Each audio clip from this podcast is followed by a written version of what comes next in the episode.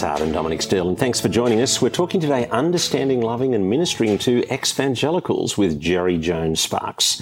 Exvangelicals, it's a word that we hadn't heard of until a couple of years ago, but increasingly we're seeing people self identify as being part of that broad social movement.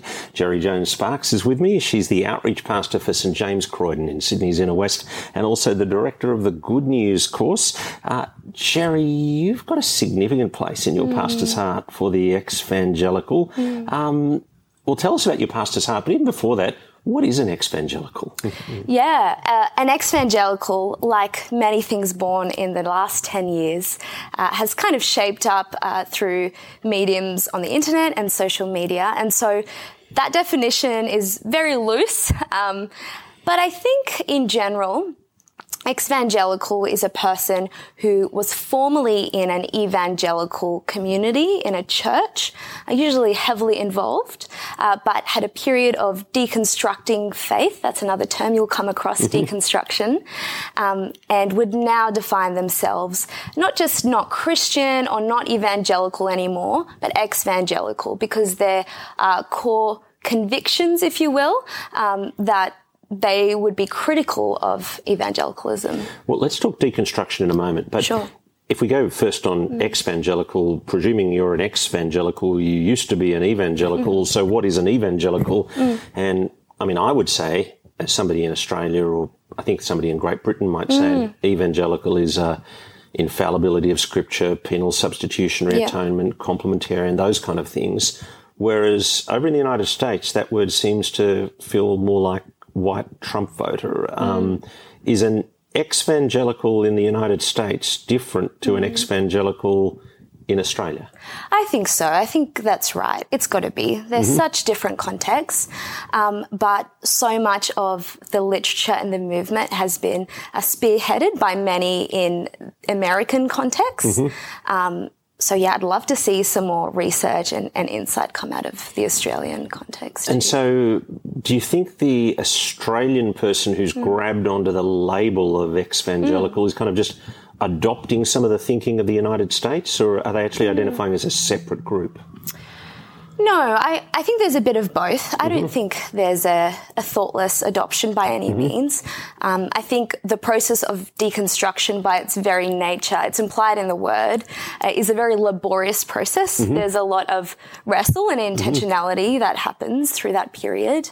Um, so I think there's a bit of both. I think most people would have a nuance there if they're in Australia. Sure. Mm. What do you mean by deconstruction? What's going on there? Because it's something different to just, yeah. if you we might say, classically falling away. Yeah, yeah. that's exactly right, Dominic. I think um, we imagine someone who classically falls away uh, to have a sudden turning point or just lose a sense of their, their faith. Whereas deconstructionism happens over a period of time, months, usually years. Um, and that has to do with uh, an intellectual, um, uh, a cognitive dissonance with some of the doctrines of the evangelical mm-hmm. church, um, but also probably and tied to that, and it's really hard to separate these things, and I don't think we should, but practice that occurs in the evangelical church. So it's usually having a problem and a, a wrestle with both. Mm. I was talking to somebody and they're saying, on the one hand, it's got to do with disagreeing theologically, mm. but on the other hand, there's usually some bruising, hurt, emotional complexity, feeling hurt by the church. Mm-hmm. Yeah. Yeah, I think there is a lot of hurt. But I go one step further to say um, often there's also harm caused by the church or church communities, and that creates opportunity for spiritual trauma. And that's often very serious because uh, as we know, there's a spiritual realm involved there, um, but the the fundamental identity we, we have as Christians is being pulled apart. So that creates a real crisis and trauma in itself. So now let's go to your pastor's mm, heart because sure. you've given us kind of the academic, but mm. you've actually got friends, um, and so it's not just an issue of stuff you've read in a book for you. Yeah, that's right. Um, a, bunch of my peers and people I minister to now um, have been through or are going through a deconstruction process. Um, I went through a mini one of my own, if I'm mm-hmm. honest, when I was studying at theological college. Well, tell us about that. Yeah. Well, there was a whole bunch of things happening in my life, uh, which made me uh, ask hard questions mm-hmm. of what I'd always assumed to be true. Um, and if I'm honest, and I don't think this is normative, um, I was supported by some really great people around me, um, and that process was quite short. Um, once I understood that the life, death, and resurrection of Jesus uh, was something uh, real and credible, um, the other things that flowed out from that, um, issues of of how church engages with justice, for example, or certain practices we have. Mm-hmm. That just gave me the safety and freedom to explore that without having that identity crisis. Mm. Mm. Although I, I, do remember my principal at Theological College, mm. Peter Jensen, saying he actually thought it was one of the roles of the Theological College to throw up, up at you all the hardest questions about Christianity, and so that mm. you would actually go through a process of Sure. Really, what you just described. Yes, I think um, it wasn't particularly that I, I, was at theological college engaging with ideas, but I had experienced spiritual trauma myself, mm-hmm. and uh, that made me hold all this cognitive dissonance together, and it forced me to reckon with it in a new way. D- different friends, mm. I take it, have experienced it differently. Mm-hmm. Yeah, what's it look like for some different people? Put some flesh on the. I think for for many people, um, there's been issues of uh, serious evil and abuse that they have witnessed um, in the church and uh, tried to be a prophetic voice about against. Um, and for whatever range of factors we're generalizing here, mm-hmm. um, they were, were unable to do that. And mm-hmm. uh, that created dis- that friction, I think, created distance uh, between them and their church community. And so they were left grappling with what was left of their faith. Mm-hmm. Um, and I think that's, that's something difficult about being someone on the margins, um, having something prophetic to say.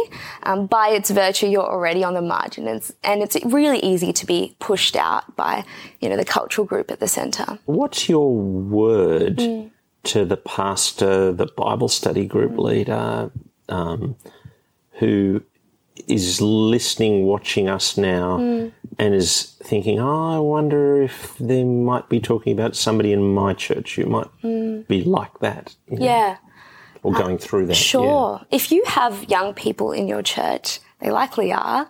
Um, it's a good thing if you've heard from them. That means that they trust you and you're a safe person for them. Uh, I think I would say a couple things.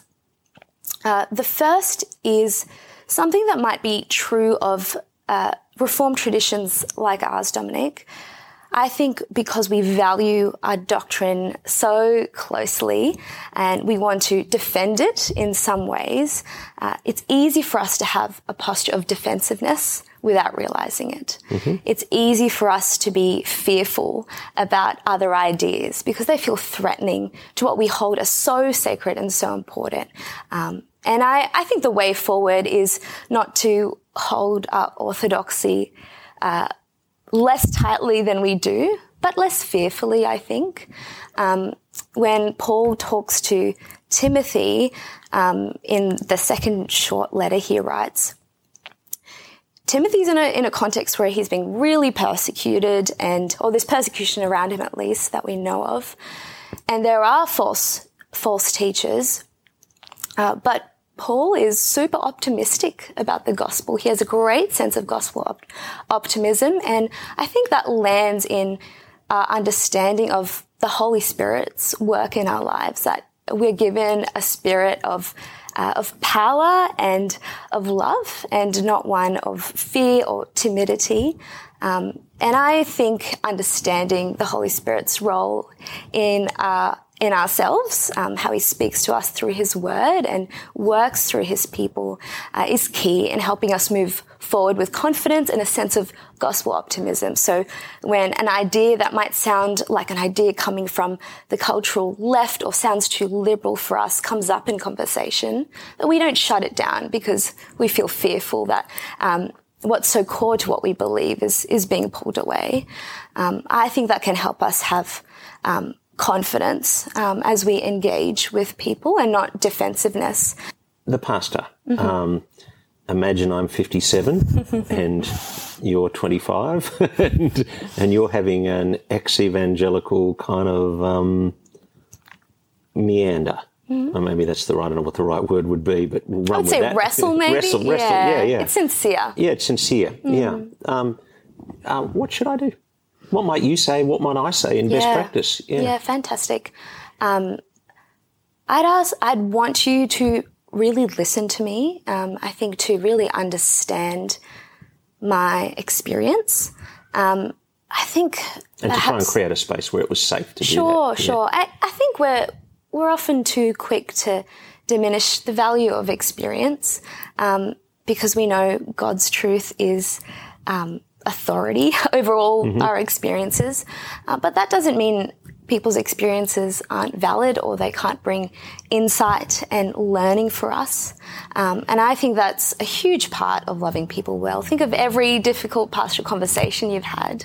There's always a great amount of listening that we should mm. be doing. That should be 95% of our time. Um, and I think being really slow to direct people for a way forward especially if they have um, experienced some kind of harm or hurt. Uh, the next step for them is probably to find some healing, um, whether that uh, is with a medical professional or whether that is just giving them time and space um, to explore the things that they need to explore. I think not rushing them to get to a certain point on our schedule is really important. We can be confident that God is always working um, and He loves this person more than we do and He's faithful to save and He will start the good work that He started in the people that we love. Um, so just having that openness and listening ear when someone's telling you that I mean, you say medical professional. Yeah. I'm referring to uh, the spiritual trauma, uh, which is so connected with our whole bodies. Mm-hmm. We're embodied people, so spiritual trauma affects our psychology, it affects our bodies. So, um, medical professionals are probably part of the puzzle at so some psychologist point. type person. Yeah, yeah, but probably also a doctor and mm-hmm. a whole bunch of things. Mm-hmm. Yeah, yeah. Um, Diane Langberg, Dr. Diane Langberg out of the US is a, is a great person to, uh, she's done probably the most leading research with spiritual trauma. Mm-hmm. If you'd like to think about a theological framework, uh, for trauma and, and, theology, Scott Harrower is coming out with a great book. So, mm-hmm. um, those are some good resources if you want to find out more. Mm. Yeah. Mm. Uh, so listening well is so, so, uh, important. And I think genuinely engaging with questions that people have. If you are a minister, a pastor at a church, someone with some kind of spiritual authority, um, then you likely represent to them and embody the very things that they're struggling with.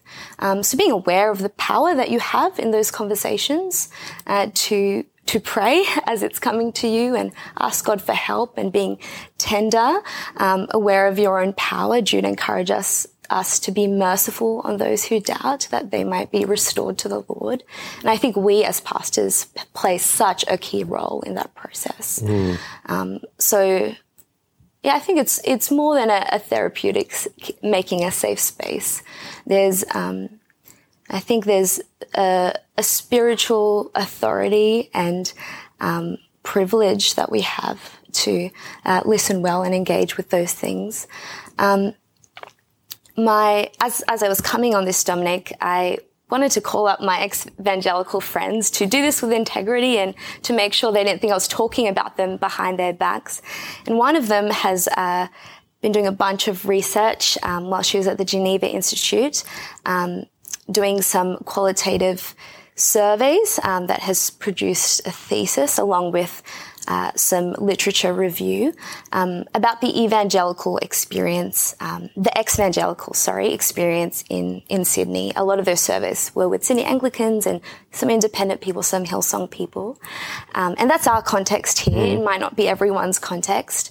Um, but what really, uh, what really uh, she, I'll phrase that again. Her key findings in her thesis um, had to really do with the use of power, uh, the use of power to create inequitable systems and experiences of church, um, but also the use of power to create uh, a fear. Um, and again, this is a tricky thing for us to wrap our heads around because often we don't realize how much power we have. Um, often we don't mean to to yield it in a negative way. Um, but I I really do see that as a, as a pattern in a lot of these uh, deconstruction stories. Um, that there's a frustration with how power creates sin in church communities, um, how it might facilitate bullying or abuse um, or misogyny even on, on the day-to-day experience of, of women in church. Um, so that's that's something for us to think really hard about and probably do a whole bunch of self-evaluation in and make sure we've got structures around us that protect us from abusing power and more importantly, protect us from abusing power or harming the sheep that we lead. Mm. Yeah. How might we do that better? Yeah.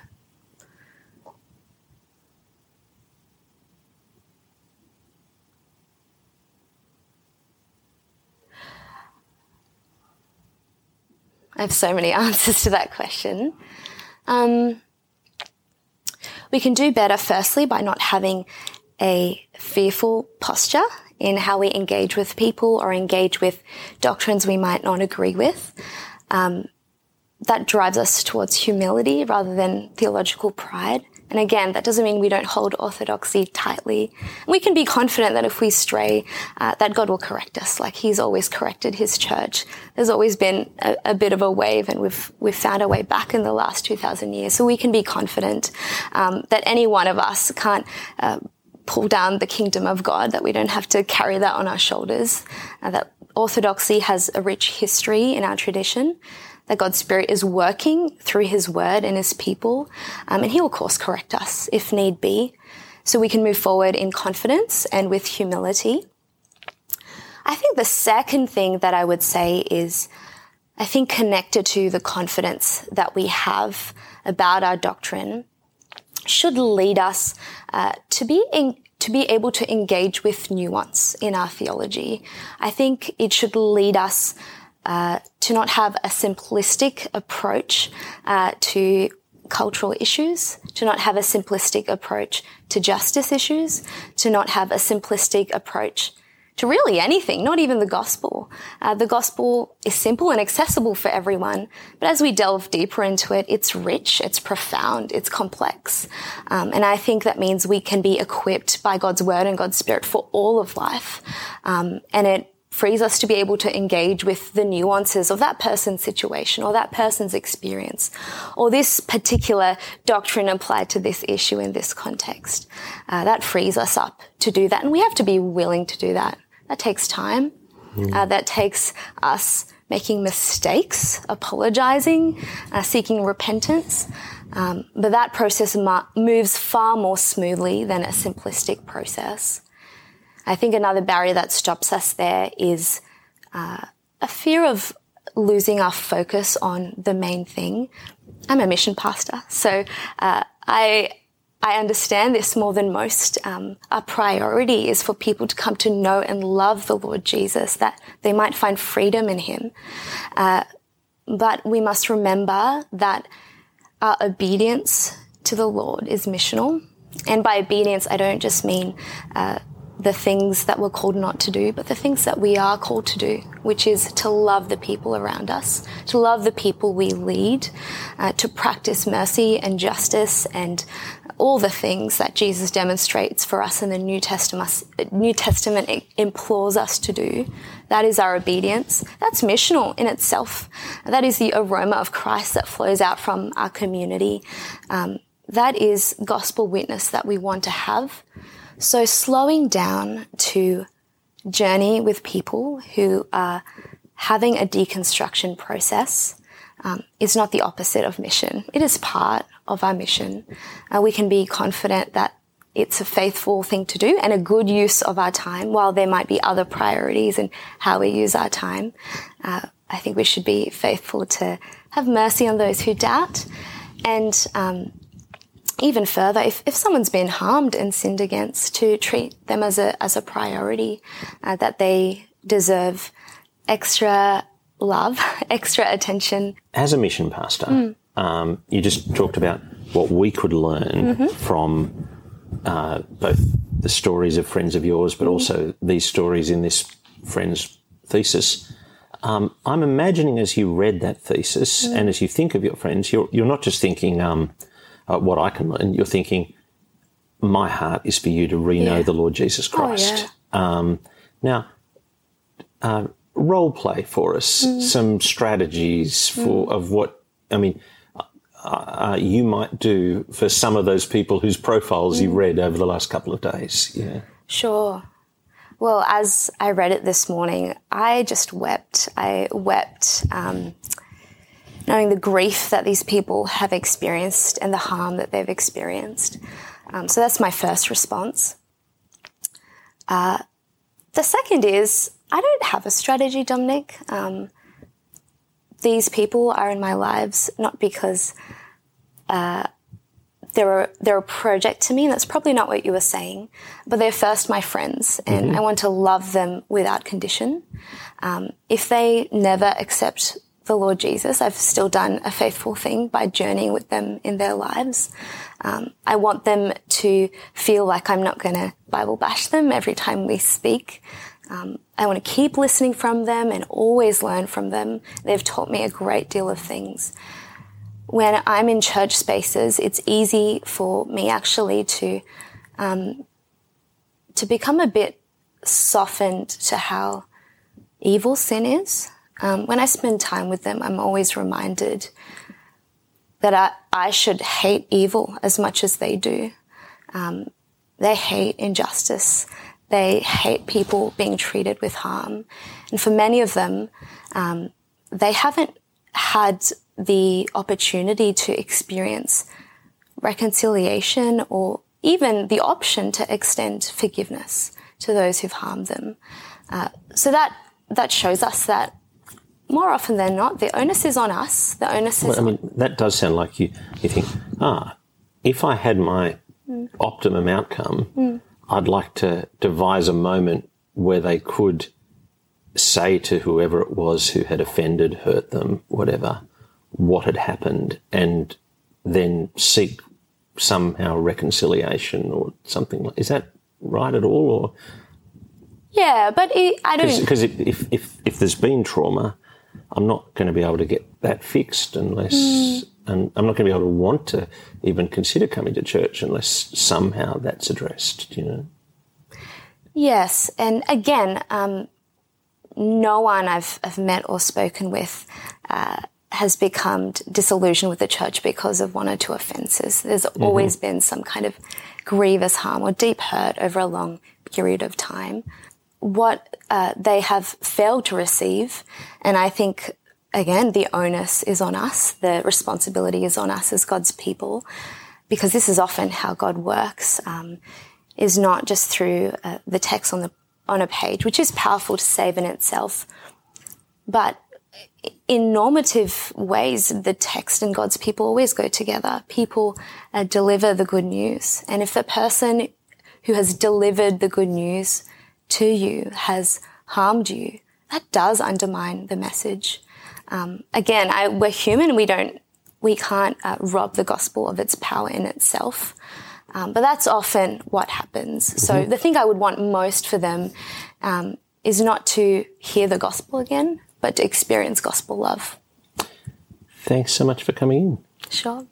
My guest on the Pastor's Heart, Jeri Jones Sparks. She is the outreach pastor at St James Croydon in Sydney's inner west. Thanks for your company this afternoon on the Pastor's Heart, and we will look forward to you being back with us next Tuesday afternoon.